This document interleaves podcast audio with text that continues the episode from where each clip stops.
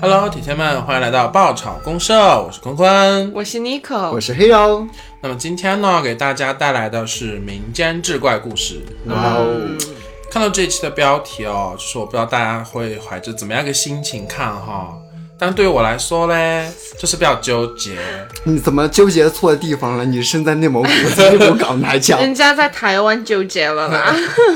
就是我现在啊，就是就是正值壮年，嗯，那么就已经开始担心自己能走到哪一步了。是不是有点为时尚早？嗯，就是因为我今天看到了一些嗯奇怪的嗯啊呀。哦哦呀哦呀，那么呢，就是话不多说，让我们开始今天的这个故事吧。那么我们今天的主题呢是人死后必走过的十三站。那么接下来的话呢，呃，由我给大家说啊，根据古籍记载，那人死后呢不能马上的轮回转世，嗯，而根据生前的罪孽和这个就是罪孽的程度吧，过阴间的十三个站点，嗯，那么第一站呢是这个本地的土地庙。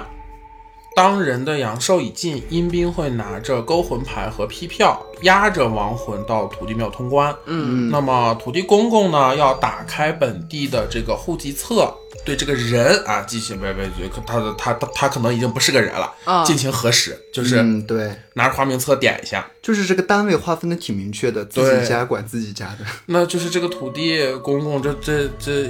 那咋咋说呢？就跟居委会似的。哦对，做一个小登记啊。嗯对，那么此亡人系属本地人士，确实寿终正寝，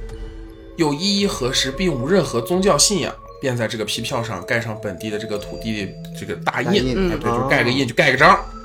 哎，他嗯就可以通向阴家了。哦，这手续也挺复杂的，就是第一道手续是先点个卯，先核实一下你这个人，身份信息。对先核实一下身份信息。嗯，那我想知道他们现在用上那个身份证号了吗，现在都是扫码了，哦，都是二维码了，现在对是吗对？对。因为我们现在烧纸钱，又发现里面有很多安放手机，对， 还有充电器配套的，那么在土地公公的这个神案的两边呢，有两个这个通道关口，嗯，一个呢是直接通往这个西方极乐世界的这个大路，嗯，那么另外一个呢是通往这个阴曹地府的一个黄泉路，哦，一个是关口光明万丈，一个是关口漆黑无比。那么这个时候呢，会通过之前的审核，嗯然后由阴兵压着亡魂，化作阴风，就踏上这条黄泉黄泉路对，这就是第一站。那意思，如果真的符合去这个西方极乐世界的话，他直接就可以上去了。对，就一步登天，哦就地成佛。那算是这个人生前是一个大善人吗，对，积德，他肯定是人家的标准。对对对对对可以直接通关啊、嗯哦对。好的，像我这种可能口业犯多了的，我可能还得审一审。 那么第二站的话呢，是来到了黄泉路。我怎么感觉我今天就跟个导游似 的？嗯那第二站呢，来到了黄泉路。黄泉路上不好走，黄泉路上无老少，嗯，就是怎么这说个呢？民间的谚语吧。对对算是对对对嗯对，那么黄泉路向上面看，看不到这个明日星辰，就是说说白了，就是你往上面看，你看不到星太阳、月亮和星星，是就漆是黑一片。对，，它是漆黑一片的。混沌，对对对，它是啊混沌的。那么向下看呢，又看不到土地尘埃；嗯向前看呢，看不到阳关大道；向后看呢，也看不到这个亲朋四邻，嗯，就是你什么都看不到，孤零零的一个对，孤零，它很孤独。对，嗯那么黄泉路的目的地呢，其实只有一个地方，那都是阴曹地府，嗯，呃，也就是这个丰都城。嗯哦，这这个个耳熟了。，对，对，十殿阎罗王就是在这个地方嘛。对对对嗯对对，就是到主城了。嗯对，那么接下来呢，就会到了第三站。那么第三站呢，叫望乡台。走出了这个黄泉路，便上了这个望乡台。嗯老话说呢，一到望乡台，远望家乡回不来。所以算是就是孤魂回头看看自己的家人最后一眼吧，对是对是对是对这个对意思吧对对嗯嗯就跟走到边关了是那种感觉。嗯嗯那么走到了望乡台呢，几乎就没有还魂的可能了。那么嗯阳间的肉身这个时候也差不多就到了这个该入关了的这个状态了啊。入柜装脸的时候，对对对对嗯对。那么没有经历过生离死别的人呢，是不明白这种撕心裂肺的痛苦的。嗯，那么劝君多一些宽容心善待家人啊，朋友们，就是不要等到追悔莫及的那一天，就一切都晚了。嗯，是所的，以说这个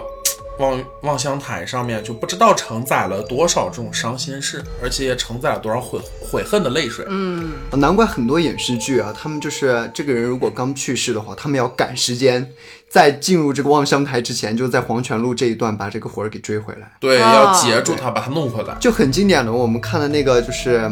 呃，《白蛇传》啊许仙啊，嗯对对对对下去对的对那个对部对分，，嗯，啊，那他还是走在比较前面那一段的时候被追对回去的。如果说对过了望乡台的话，就可能晚了，啊为时已晚就。是刚和土地公公啊会去报道，报道去选择了这个土地公公那对正点走个名黄呢，泉路就对土地公公那边正，哎，你身份证号正那把戏正对着，哎，人呢？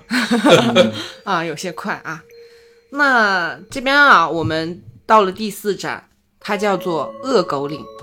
下了望乡台，一路前行，听到一阵阵的狗吠声，而那狗叫的声音呢越来越大，也让听到的人越来越觉得毛骨悚然。就是我们会看到啊，一群群的恶狗，目光凶狠，就这样，嗯，满嘴钢牙，皮毛呢像钢丝一样的坚硬，向着各路的灵魂疯咬过去。一般这样的狗就是比较凶狠的，基本上是说啊、呃据记载说啊，就是不撕掉腿脚是不肯松口的。嗯，他们他们的任务可能就是对一些你生前可能做过一些恶的人，去看看你能不能过了对这一关。对，那入柜装殓的时候呢，入柜装殓的时候给尸身的手心攥的干粮和打狗棒，也是为了过这恶狗岭而准备的。哦，就是干粮会是有为一了些贿方法赂，对对贿赂，就是如果实在是油盐不进，就抽他。对打狗棍，哎，对，那生年属狗爱狗的人呢，过这恶狗岭如履平地，一路往前；而生年属狗害狗、杀狗、吃狗的人呢，路过这个恶狗岭，就可能是要被魂飞魄散，被咬的，就是嗯，就是十三站的时候，他只到这里就是他终点了，对他可能没办哦法投胎了。就是如果是说对这个狗实施了暴行的话，所有的恶狗的鬼魂是不会放过它的。啊，那家里面的狗不听话，我殴打了它算不算报它复？可能这个哦应该算暴虐虐狗对吧，虐狗致死，就它指的就是那种，比如说把狗吊起来，嗯，就是那种特别恶劣的，就是因对为他的行为，这个狗去世了。对对，就是不是为了矫正它某个不好的行为。对，啊，嗯是这样。是啊，那我这就是舒心了一点儿。啊，我这边呢，那我这边呢也有一个关于恶狗岭的小故事分享给大家。嗯，嗯，传言呢，阴间的第四站便是恶狗岭，生年属狗爱狗之人过恶狗岭如履平地，一路向前；而生年属狗但害狗、杀狗、吃狗之人呢，过恶狗岭会魂飞魄散。阳间杀狗的屠夫到了恶狗岭，恐怕也是要尝一尝那种被人宰杀分割的痛苦。嗯，我们的主人公呢，山姨今年七十岁了。他去世的前几天，仿佛知道自己要死，对家人交代了一些后事。但是唯一不放心的就是院里养的几十只猫狗，而那些毛孩子都是他捡的无人认领的流浪猫狗。这十年来呢，山姨因为要养这些流浪猫狗，花费了所有的积蓄，而因为这件事情和儿女的感情也不太好，但是她也无所谓，认定了说照顾这些流浪动物，那就是她这一生中最开心的事情。嗯，啊，山姨的死也不是因为有重大疾病，她呢躺在床上闭上眼，就跟睡着了一样。家人上前叫她的时候，才发现她的身体已经变得冰冷了。就是很安详的那种，对就是嗯去世。没遭什么罪。对，对没遭罪。嗯，三姨死后呢，到了阴间第四站恶狗岭，两位鬼差呢将她带到了山上的一间小屋里，告诉山姨，因为她生前呢心善爱护动物，所以呢，阴间派她在恶狗岭当差，那管理恶狗岭的恶狗和登记灵魂的出入。但是听着“恶狗”这两个字呢，山姨也没有觉得很害怕，倒觉得是了了对阳间的那些毛孩子的牵挂。而死去的人呢，除了大善人和对世间有贡献的伟人，他们会直接走向极乐世界的那条道。大多数的人呢，都会前往阴曹地府，所以恶狗岭常常传来一阵阵狗吠，听得人毛骨悚然。一群群恶狗目露凶光，呲牙咧嘴地看着过往的死人灵魂。恶狗们满嘴钢牙，皮毛钢丝一般坚硬。凡有那些让他们看不顺眼、生前杀害生灵的灵魂从此经过，便会扑上去撕咬。不撕掉胳膊腿儿的，绝不罢休。山乙刚到恶狗岭的时候，看着那些哀嚎惨叫的灵魂，心有不忍，几次去呵斥那些恶狗不要继续咬人。而恶狗呢，对山乙却是恭恭敬敬，很听山乙的话，然后就松了口。阴差告诉山姨，那些人不值得同情，都是些生前心狠手辣，啊、虐待动物的人，嗯，所以才要来恶狗岭受这一难，这也是他们的结束，因果报应嘛。后来呢，山姨看到了人生前的作为，也就不管了，因为因果报应谁也管不了。对，嗯是的，而恶狗岭到处都是人的断肢残骸，现场呢惨不忍睹。日子久了以后，山一也就习惯了。他每天的工作就是登记那些从恶狗岭过来的灵魂，而看看哪些人没有被攻击。但那些没有被恶狗攻击的人呢，生前肯定是那些爱护动物不杀生的人。至于那些被恶狗追着到处跑的灵魂，自然是生前对动物造成了严重的伤害和死亡之人，而作恶之人，就算是恶狗岭的恶狗咬得魂飞魄散，连渣都不剩，民间也是不会管的，因为那是他们咎由自取，自食恶果。啊比如说，有人呢靠着杀狗卖狗肉，想要发家致富，这种人呢来到恶狗岭，就别想灵魂活着走到下一站，都是被撕撕成碎片的命运。偶尔能逃出来的人呢，偶尔能逃出恶狗岭的，也都是四肢残缺不全，下辈子也投胎不了人的灵魂。嗯，就只能投对，畜生道。嗯，也不一定。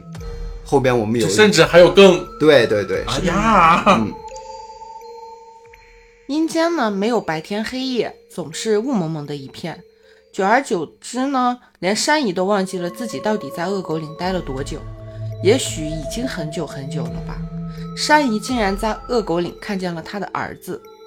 恶狗们正追撵着她的儿子疯狂撕咬，咬得山姨的儿子满地的打滚惨叫。山姨喊退了那些恶狗。山姨生前呢，她的儿子是家里最反对她养流浪猫狗的一个人。说他大把大把的钱花在这些畜生身上，还不如把钱都分给他。山姨的儿子要到了一些钱后，见山姨依然不愿意放弃那些流浪猫狗，便放狠话，这辈子都不会照顾山姨，除非他把那些猫狗给扔掉。山姨自然没有听儿子的话，和儿子也不再往来。直到他死后，儿子才进了家门，以为有财产可分，结果呢，发现山姨将所有的积蓄都花在了照顾流浪猫狗的身上。而山姨死的时候呢，正是冬天，他儿子便找了个狗肉馆，将那些狗给全卖了。我的天哪，难怪啊，嗯 哼该剩下几只没人要的猫又开始了到处的流浪。山姨的儿子没想到竟然会在这儿遇见自己的母亲，看那些狗的样子，似乎是很听山姨的话。他拖着一条瘸了的腿爬向了山姨，喊着救命。山姨呢，心中不忍看着儿子受苦。他死后，儿子做的事情呢，他也都知道。现在这些恶狗们追咬着儿子，那也是他的报应，天命难违。山姨对着儿子叹了口气，她自己也无能为力。如果是她扰乱了阴间的秩序，扰乱了因果，后果也不是她能承担的。 嗯，山姨的儿子呢，见母亲不愿意救自己，恶狠狠地咒骂了一句，瘸着腿就往出口走去。而恶狗们还是追着山姨的儿子撕咬，口下倒是留了点情。山姨的儿子没有魂飞魄散，缺胳膊少腿的走出了恶狗岭。阳间呢，也有那些懂行的人，嗯，在就是去世的时候，在棺材里头放上了加持法力的狗粮和打狗棍，哦用于为去了护身，用于去过恶狗岭。那这天呢，恶狗岭啊传来了狗狗们的惨叫声。山姨很是奇怪，平常呢只听闻说灵魂的各种撕心裂肺的喊叫，但是今天呢，狗儿们也不知道怎么了，他就赶忙去了屋子外面去查看一下。只见呢，一个中年男子右手拿着根发光的金棍，打向冲上去咬他的狗。就是老年妇女智斗中年大 叔，嗯，是这样啊。那挨了棍的狗狗们躺在地上惨叫连连。山姨呢一看不好，这个人啊，生前肯定是有人替他做了法，帮他过恶狗岭。对，山姨跑回屋子，敲响了一面锣。很快呢，阴间的差爷就到了山姨的面前，而山姨呢，把这个情况一说，两个人就去了屋外。一看呢，那个男魂啊，跑的是飞快，很快就要通过恶狗岭。差爷使了个法，就夺走了那个男魂手里的打狗棍。棍子呢，突然在手里凭空消失，男人愣住的功夫就被狗狗们给扑倒在地。男人被撕掉了几块鲜血淋漓的肉，他从兜里又掏出了一把吃的，扔向了地上。狗狗们也不再去撕咬这个男人，转身就去吃地上的狗粮。然后男人就继续朝着出口一瘸一拐地跑过去。所以说， 所以说这种方法是真的有用的。 嗯，但是我想说，嗯，狗粮哪有鲜肉好吃啊？ 可能就是虐待猫狗的动物肉都是臭的吧。哦，他们的灵魂都是臭的。嗯，就是腐烂发臭。跑错了片场，我想起来我想起来一些不该想起的东 西，是嗯雷同好什么呀微笑，发烂发臭。那看着的阴差呢，冷笑了一声，没想到这个生前啊杀狗吃狗的人，为了过这恶狗岭，却准备的挺充足的。阴差呢又一施法，就把地上的狗粮给变成了土。那紧接着呀，被狗群围着的男人就传出了声声的惨叫，很快就没有声音。当狗群散去，地上也只剩下了几块衣服的碎片。所以说他美了，嗯，嗯就被狗狗给咬死了。嗯，就是魂飞魄啊，散。对，魂飞魄对散。对对对可能因为他以只是以灵魂的状态上去的话，也没有血肉。对对对对对，在恶狗岭的山姨呢，常常感慨，做人时不知道人生有多可贵，一味的为了满足自己的口腹之欲去伤害另一个生命，等到那种任人宰割却又无能为力的痛楚和绝望发生在自己的身上时候呢，才追悔莫及。劝君在世时多行一些善事，无论呢这世界上有没有这阴间的第四站恶狗岭，都不要伤害生命。都说没有这恶狗岭倒好，如果是有呢，因果报应不是不报，是时候未到。其实呢，怎么说啊，就是呃，狗狗我觉得和其他的我们在吃那些猪啊什么的不太一样，嗯，对，因为就是话通说的人性对，而且话说的难听一点儿，我觉得可能我们就是说是去养鸡，嗯、养猪，这些都是为了作为我们的口粮而有设立专门的那种养猪场、养鸡场，但是我还是没有听过说就是专门为了吃狗肉去做养狗场，或者是为了吃猫做养猫场。嗯，所以说虐杀动物的人死了以后，真的过不了恶狗岭吗？那我们接下来呢，也会带给大家一个小故事。那么故事是这样的：如果在农村呢，你养一只壮健的狗，不仅可以去看家护院，而且还可以阻拦这些孤魂野鬼的入侵，保护我们整个家宅的平安。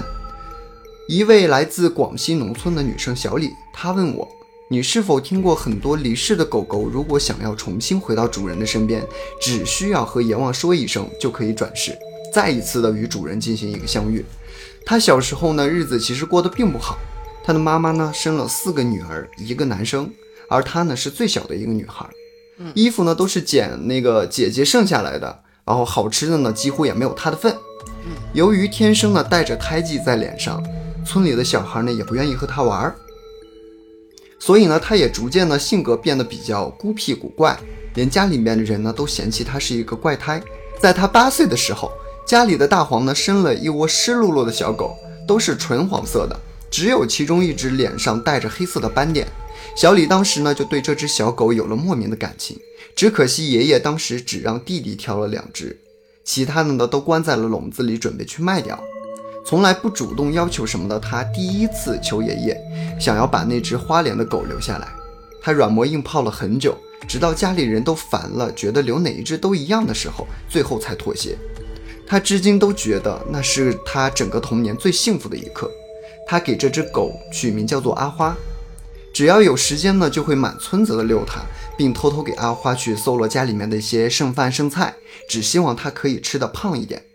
后来他初中住校了，一个月只能回来一次。只要到了呃班车到达这个村口的时候呢，他就可以看到阿花从远处冲过来扑倒他，而村口呢距离他家足足有五公里。阿花每次都不厌其烦地跨过五公里的泥巴路，默默地守在了马路边，希望在每一趟停下来的大巴车可以看到回家的小李。一人一狗的日子其实越来越短了，阿花在变老，而小李呢也即将高中毕业，去往更远大的城市读大学了。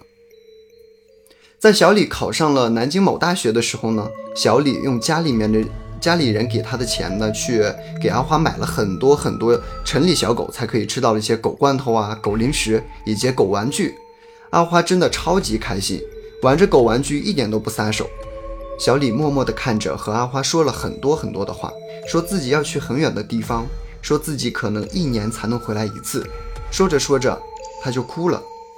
说自己暂时没有能力可以把它带走，阿花可不可以等它再长大一点，长到可以负担一人一狗的生活？当时的阿花好像听懂了一样，把狗玩具放下来到他的怀里，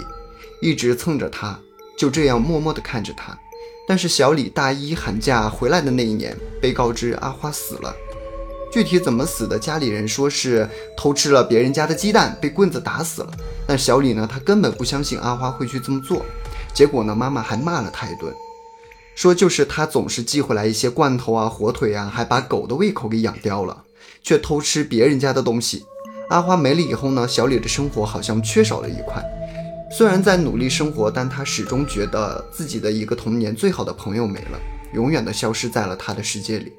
后来他工作多年，有了自己的房子，可以负担起狗狗的一切的时候，却发现他没有再养狗，不只是养了一只猫。他觉得任何一只狗都不是阿花，也不如阿花。他给猫取名叫做曼曼，希望它可以长得慢一点，活得久一点。但不管它怎么叫曼曼，这只猫都没有任何反应。直到有一天，它鬼使神差地叫了一声“阿花”，那只猫像是听到了自己的名字一样，转身地跑向了它。所以，恶狗里的狗狗真的拥有裁决灵魂生死的权利吗？我觉得是有的。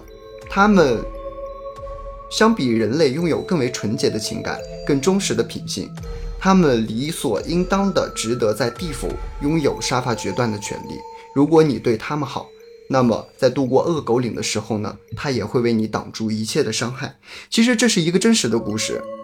呃，我们在刷一些短视频的时候，大家可能有时候会刷到那个视频，就是这个女生她在讲慢慢的时有一种似候曾，相识的感觉，他讲慢慢的时候，那只猫不理他；但他讲阿花的时候，然后那只猫跑过来了。嗯是他之前养的一条狗狗，叫做阿哎花。但是我听你这听个着真故的事很里，想哭。 对，就是我听你这个故事的时候，我脑子里面一直在想的是你们家那个腻子，我们家的糙米吗？对，糙米，糙米是我死后去走第四站的时候的使者。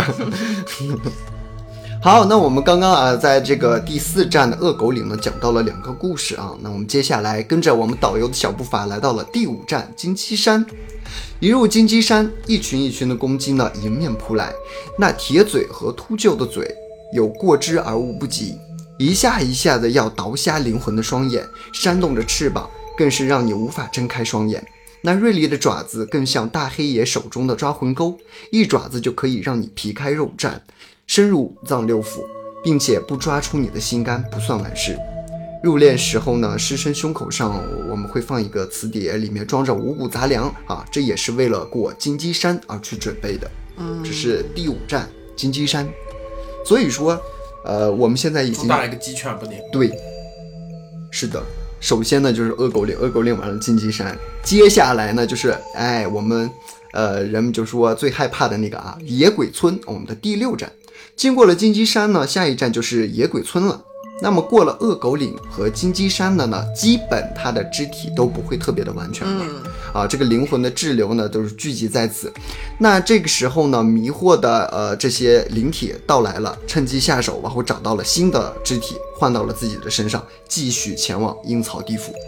就是他们在这个野鬼村相当于一个集中营去组装，哦，然后把自己再变得健全啊。最后呢，我们再前往这个阴曹地府。当然，去阴曹阴曹地府的时候呢，还会经过第七站，叫做迷魂殿。嗯迷魂殿呢有一个凉亭，亭内呢有一口深井，正冒出滚滚的泉水，冒出的泉水呢正是迷魂水。过了前方几个关口的灵魂呢，到达了此地，必须要饮这迷魂水，这样才能呢口吐真言啊，就是如实的禀报自己在阳间的种种的罪行啊。等到了十殿阎王的一个审问，到达这里的灵魂呢，心中也都知道了自己已经真正的去死亡了，并且安分了不少。嗯他们现在就等着去被审判啊！这是第七站年会嗯迷魂殿。那么第八站呢是丰都城，丰都城呢是阴间的首府，就相当于一个行政单位，有两道城门。那么里面排列着呢是一殿到十殿阎王，那对，这些阎王呢就会就是根据这个亡魂的罪孽的大小来分配的。对，就判他们。是吧对，就是每个阎王呢都有自己职责和刑法，嗯，就是一个是什么刑法，一个是什么消费者权益保护法，反正反正每个都负责一个法。对，就是十个种类。哎，对，然后还有什么民法典啊，什么婚姻法啊。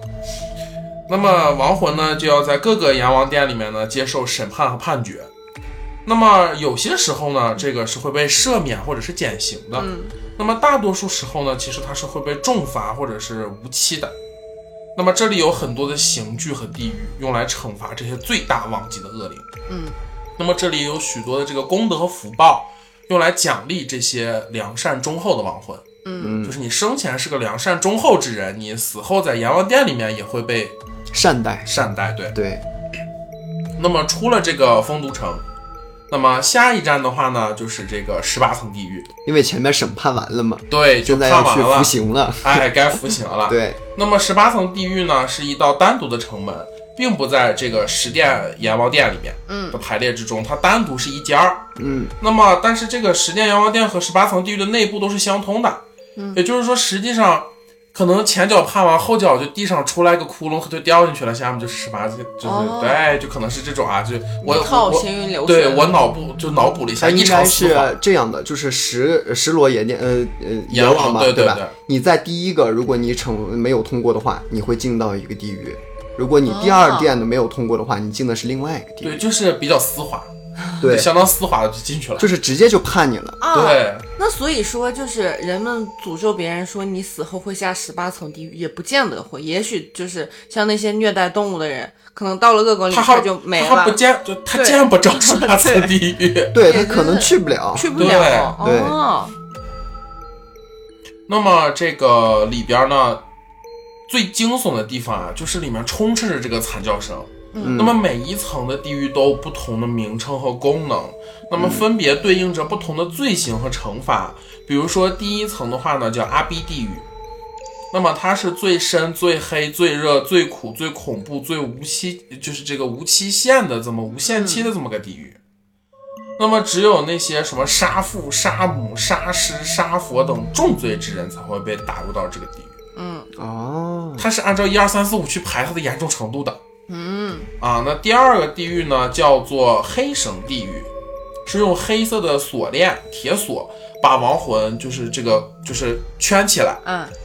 然后呢，用这个火烧、刀割、钉钉子、剥皮的这种方法来折磨他。刀山火海嘛，就是呃，对，然后第三层地狱的话呢，叫堆积地狱，就是把亡魂们堆积在一起，然后用铁锤、铁棒、铁锯等工具敲打他们，以此类推。叠罗汉。打肉饼。为什么我想到的是就是捣蒜，哦，我也是。就是把那个蒜切成一片儿片儿，然后拿那个拿那个杵子上去怼它，嗯然后就把它们都捣烂。嗯，听着还是有些血腥的。对，就是以此类推嘛，直到十八层地狱呢，叫无间地狱。哦，这个无间地狱呢，就是无间断、无休止、无出路、无希望、无解脱、无慈悲、无法无我天啊，呃，对你可以这么理解，就是就是他进了这个第十八层的这个就区什么域都，没有，啊，那他就是无期徒刑吗？进去以后啥也没有混，在混沌之中。而且他也出不去啊，是这样啊。嗯我以为我以为他就是进入这个地狱，时时刻刻都在受受到刑罚，啊，就是这个里面，他让你抛弃了你人世间所有的东西，但是还让你活就是以活不活、死不死的这个状态灵就体在里面，存在对，存在在那里面，终身监禁，对，对不得对转世投胎。而且甚至可以说是，就是给了你一个让你只能站着或者只能躺着的地方，然后让你就是一直在里面待着，哦，就是就我脑补出来就是这样的，也没有还人有跟你区域说话，管理，啊对，就是 也没有人跟你说话，没有人跟你交流，然后你也得不到什么疼疼痛，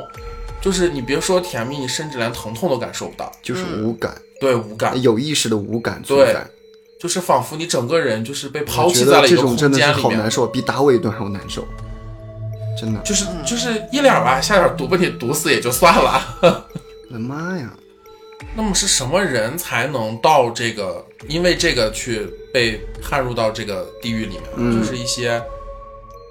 就是也不遵纪守法，啊、嗯然后也不孝敬父母，嗯，然后还虐待儿童、虐待猫，反正就恶事就做是尽他。，对对对对对，我也想对，说，是他恶就是事蛀做虫尽败的，类对那对种，对对，就是活着费空气，死了费土地啊，半就死这不种活人。浪费人民币。 哎，对对对，就是这种人。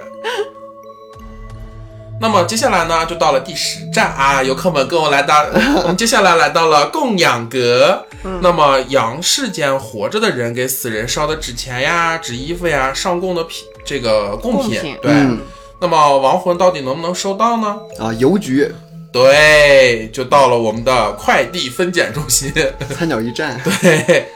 那么这个供养阁呢，就是类似于咱们的这个邮局一样，那么专门的去负责传递阳间的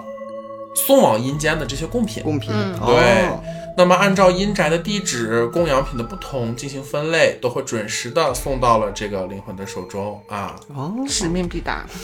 对，那叫什么？哪儿都通， 哪儿都通。对。那么这个时候的亡灵呢，已经可以开始接受这个阳间的供养了。嗯，嗯，其实说白了，就是我们平时祭奠祖先呀、或者是祭奠先人啊，给他们供奉的一些东西，其实就是在这个地老方师，我有问题，约。就是能进入供养阁的这批人，其实是没有进入地狱的，对，就是筛掉一部分，就是把那些那些歹人就基本筛没了，其筛实应没该了是吧？对， 哦，能来到这儿的，他也他有点小恶，他也恶不到哪儿去。嗯对，就无伤大雅。那紧接着呢，我们就来到了第十一站——鬼界堡。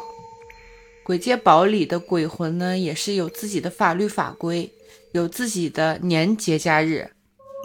阳世活人所冲撞的鬼魂，其实多数就是这个鬼界堡里的鬼魂，嗯哦，只有极少数的才是冲到了孤魂野鬼。嗯，就是那些怨念极深的那种孤魂野嗯嗯鬼嗯。对，鬼界堡里的鬼魂在特定的日子里、特定的情况里都是可以返回阳间的。但是呢，这些鬼魂必须严格的遵守自己的道行范围和道行要求，什么时候可以显形，什么时候可以回家，什么时候可以附体，什么时候可以收供养品，这些都是经过了严格的规定的。还能附体呢，嗯，我的天啊，我讲到这里的时候，我突然觉得有一些民间的传说里是有，就是比如说亲人上身嗯进，行一对，个沟通，我们可今能天这个主题就是民间志怪故 事。嗯就是明天出门的时候，告诉他孙女儿，就是明天出门的时候一定要就是先跳一下，不然你掉坑里了 哎，你这听谁说的啊？啊！这这个我就是咱们身我编边的有一 个对有耳闻人，啊一点真的是这真的样，嗯假的？真的，这个人你们都认识，但我就不说是谁了啊。他就是，呃，每天他小时候呢都需要一个人去上学，啊，但是呢，他的奶奶就告诉我没关系，你走在哪儿的话，奶奶都知道，我都可以知道的，就是因为他有一些小方法，哎，小术法可以拿捏，可以知道。哦嗯，掐了掐指头。嗯。哦，那到了第十二站，就是我们的莲花台，我们的莲花台现在还不是我的，就我们以后会拥有的一个地界。我觉得我在土地公公那里一说，我就去西方极乐了，我才不跟你们走这一招。 就太累这句话，你就应 该对吧？第十二站莲花台，莲花台是地藏王在《地狱讲经》的说法所在。地藏王菩萨曾发愿：地狱不空，誓不成佛。各路鬼魂都亲受地藏王菩萨的加持，感受佛法的普照。只要真心向善，放下欲望，即使是成了鬼魂，也一样可以往生西方。只叹呢，天宇虽宽，不润无根之草；佛法虽广，不渡无缘之人。哦，所以在这里的话，还有一个捷径，还可以一样去西方你说，极啊，乐就世是界还。可以去。对但是在我看来，就是他前面那几站已经把能筛的都筛出去了，，对， 就这就后面的跟人就算是有，全国十三强了， 你你跟我玩这个啊？对，就是有恶也不是那种大恶之人。对呀、就是就是我小时候偷了邻居家孩子五五毛钱的棒棒糖，两毛钱流口水，就这种事儿你了。看人家最后一句说了，佛法虽广，但不渡无缘之人。那你过不了这里的话，你就是与我们无缘呀，哦也说得是通。接着呢，就到了我们的终点站第十三站还魂崖。嗯，崖边呢有一座桥，桥上有四尊护桥神兽，坐落在两边。界碑石上写着“金银桥”，桥上有一个老婆婆拿着茶水给过往的鬼魂饮用。我我抢答，我知道他是谁。嗯嗯，就是这两年好像这个这个这个茶水质量是堪堪嗯堪忧堪啊忧，对对对对对，嗯那也就是说，这位老婆婆就是我们所说的那个孟孟婆神。 Yes，熬孟汤婆呢神，熬汤泼对喝，对，这个茶水呢便是孟婆汤，喝了这个汤水便忘掉了前世的恩怨情仇、是是非非、投胎各处。金银桥那边呢是六个圆道，发出各色的光芒，这个就是六道轮回，投胎到哪一道便就跳进哪一个通道。是的，终于到了终点站了。嗯，但现在到了我们选择的时候了。那么接下来呢，就是幸福，幸福六幸 选一，就幸福六选一了。嗯呃幸福六选一，你们起的名字吗？刚起的吗？对啊。那我们这六个选择呢，分别是天人道、人道以及畜生道、阿修罗道、恶鬼道和地狱道。嗯，听起来一个不如一个啊。第一个天人道啊，是我们呃排在第一道嘛。嗯天人道呢是六道之中三善道之首，即为天神道。然后呢，也能呃脱离三界之外，嗯色界和无色界的天人呢，虽然能免于阿修罗战争这些之苦，其实呢，就是说天人道它其实是跳出三界以外的，它是不受轮回的，啊哦，嗯也就就是是不说，再用经历轮回之苦了。对，就是说他进了修真界，对呀哦，就开始修可以心修丹行了。了，可以修行了。哦，对对，那么第二呢，就是人道啊，总就是我们理解的，就是重新投胎为人，哦这是人道。第三道呢，就是畜生道。畜生道呢，其实是众生之中三恶道当中受苦最少的畜生道啊。畜生道呢，他们居住在陆地上面的少，在海里面的居多，但是普遍他们的寿命不会太长。那最近是不是卡皮巴拉就是卡皮巴拉最近可能比较火吧？卡皮巴拉是海里的生不物吗是，是豚嘛，啊哦就是水啊那水个泡澡的啊那个，就是那个精神状态很稳定的动嗯物。而且呢，我们坠落了到这个畜生道以后呢，经过修行还是有希望可以投身为人道的。哦，啊。第四个呢，就是阿修罗道。阿修罗道的话，这个其实，呃，他们处在的这位置比较尴尬，嗯他们非人非神，哦然后介于鬼、人和神之间的一种怪物。但是我是想害说，羞就是他这这个说法其实是有一点怎么讲，就是他可能是舶来的，哦是吧舶来品， 对，他是从别的文化里面音译过来，对因为它对是对梵文嘛。对对嗯对，是的。啊对，那么第五个呢，就是恶鬼道了。啊，嗯我们听这个名字的话就知道了，这个就是又又丑又恶，然后呃，身居于海底啊、山林啊这种的，然后劫难又多，啊，就是这种我的。我除了杰纳多这个这个不沾边儿，其他的挺沾的，就动不动就饿了。哦，是这个恶，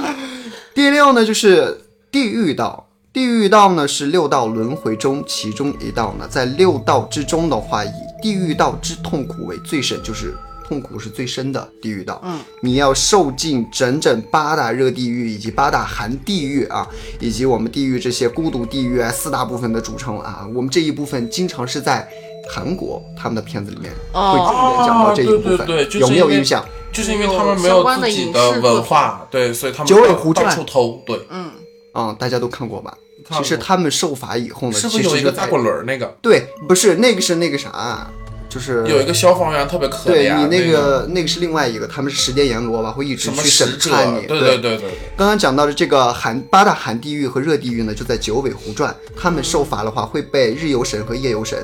带到那个地方啊去受罚。其实这个地狱道的话，呃，在我们影视作品里面的话，他会说这是其中一个惩罚的地方。嗯，但是呢，我们在六道轮回里面的话，你可能就经常会在这里去受磨难。我看到啊地狱道上面有什么互相砍杀，但是死不了，然后积年累月的，然后就要承受这种皮肉之苦。对对对，是然后的，还有这种被放在那个铜炉中，就是熔炉中，就煮对到这是皮开肉八绽。大热嗯地狱。对，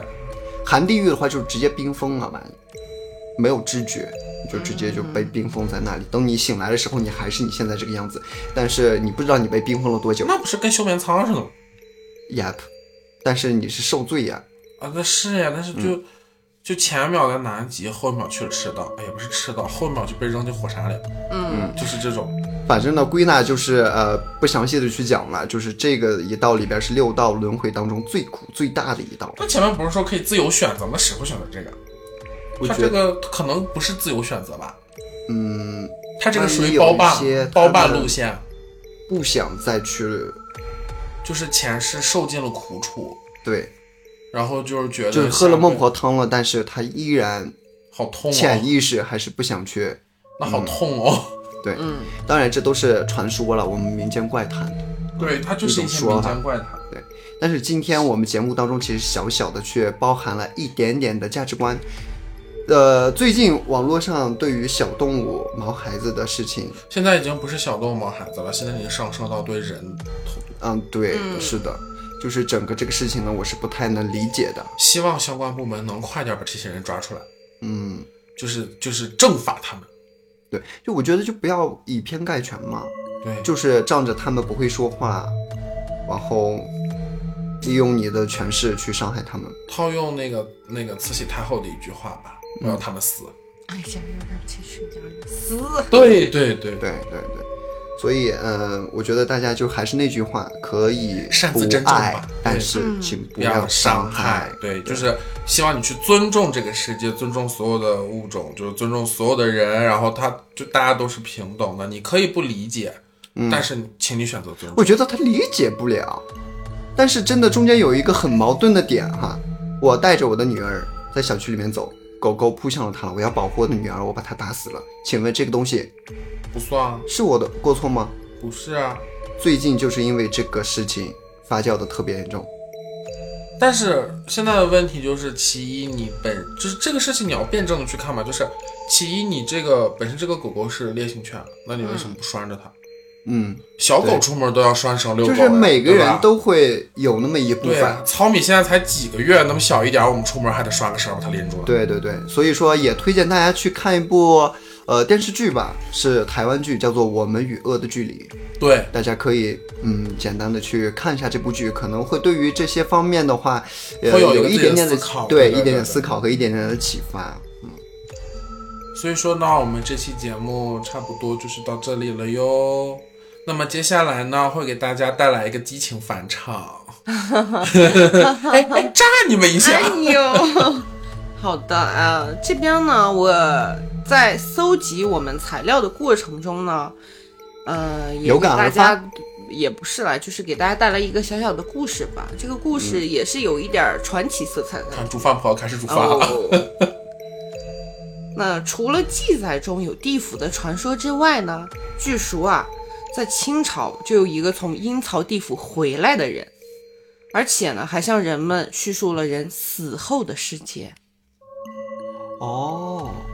所以就是就是他回来了，但带着在地府那些记忆，哦对就是带着纪实文学回来的。，对，带着工作笔记回来了。然然哦后回来以后呢，通过他知道这些吧，我给自己谋了搞了一个个纪职录业片儿，对说书。在清代的初期，有一位名叫谢鹏的法律界名人，嗯，在他十九岁的一天夜里，在梦中梦见一个人前来找他，说是有事儿相请，他呢看来人非常的礼貌恭敬，于是就随口的答应了。之后呢，来人也就告辞了。过了四五天，原先梦到的人又在黎先生的梦中出现，而且呢，用马车接他前去一个公堂，开始升堂审问罪犯。从此啊，这位黎先生就在每天的午后或者是晚间的睡梦中，都会进入到地府中去审问罪犯。他在地府干了四五年的判官。此后呢，他的朋友为了利益和世道人心，就向他询问了阴间的种种，哦，然后就问他说：“你每天什么时候去阴间？然后审案需要多长时间？”那这个我们的这位黎先生也就干如嘛如实的回答了他。居委会做人口普查他呢，是一个阴差，嗯，他是啊对啊阴呀、差，判对官呀他是对，对，那他也就如实的回答到说，最初呢是在每天的晚上，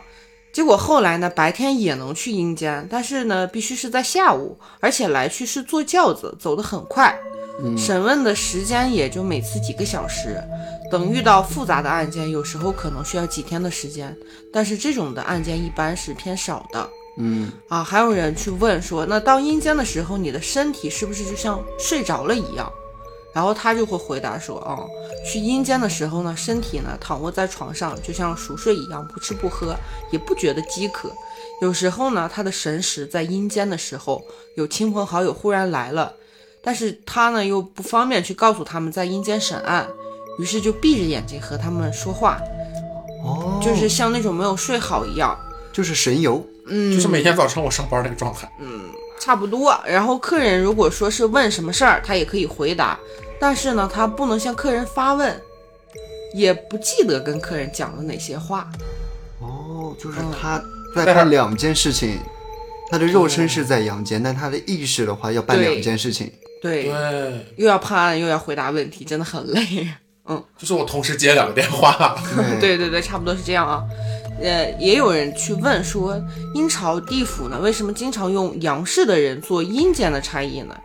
然后他就会说啊、因为富贵的人，他们家宅中呢，常有很多的神灵去守护他们，嗯，而他们的身边供养差遣的使者呢，又多是年轻力壮的、阳气旺盛的人，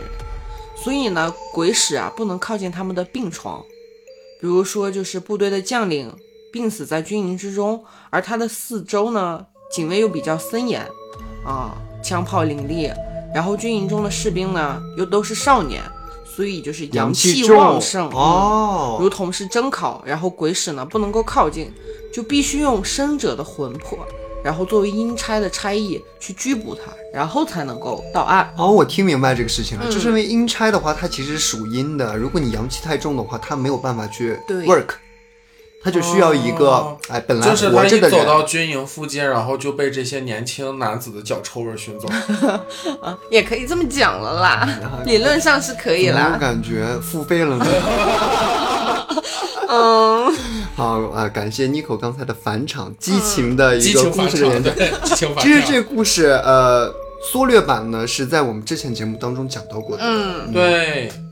就是感兴趣小伙伴呢，翻翻以前的节目吧。 对，是的，哈，，那么我们今天的节目呢，真的到这里就结束了 对，是的。那本期节目信息量呢是真的有点多哈。慢慢消化哈。那么对于本期节目呢，我们有一句话去总结一下啊：世界上所有的祝福呢，都是你一点一点积累的善良和爱。你的善良和爱呢，最终会回到你的身上，以及不会言语表达的他。好啦，这里是爆炒公社，我们下期再见，拜拜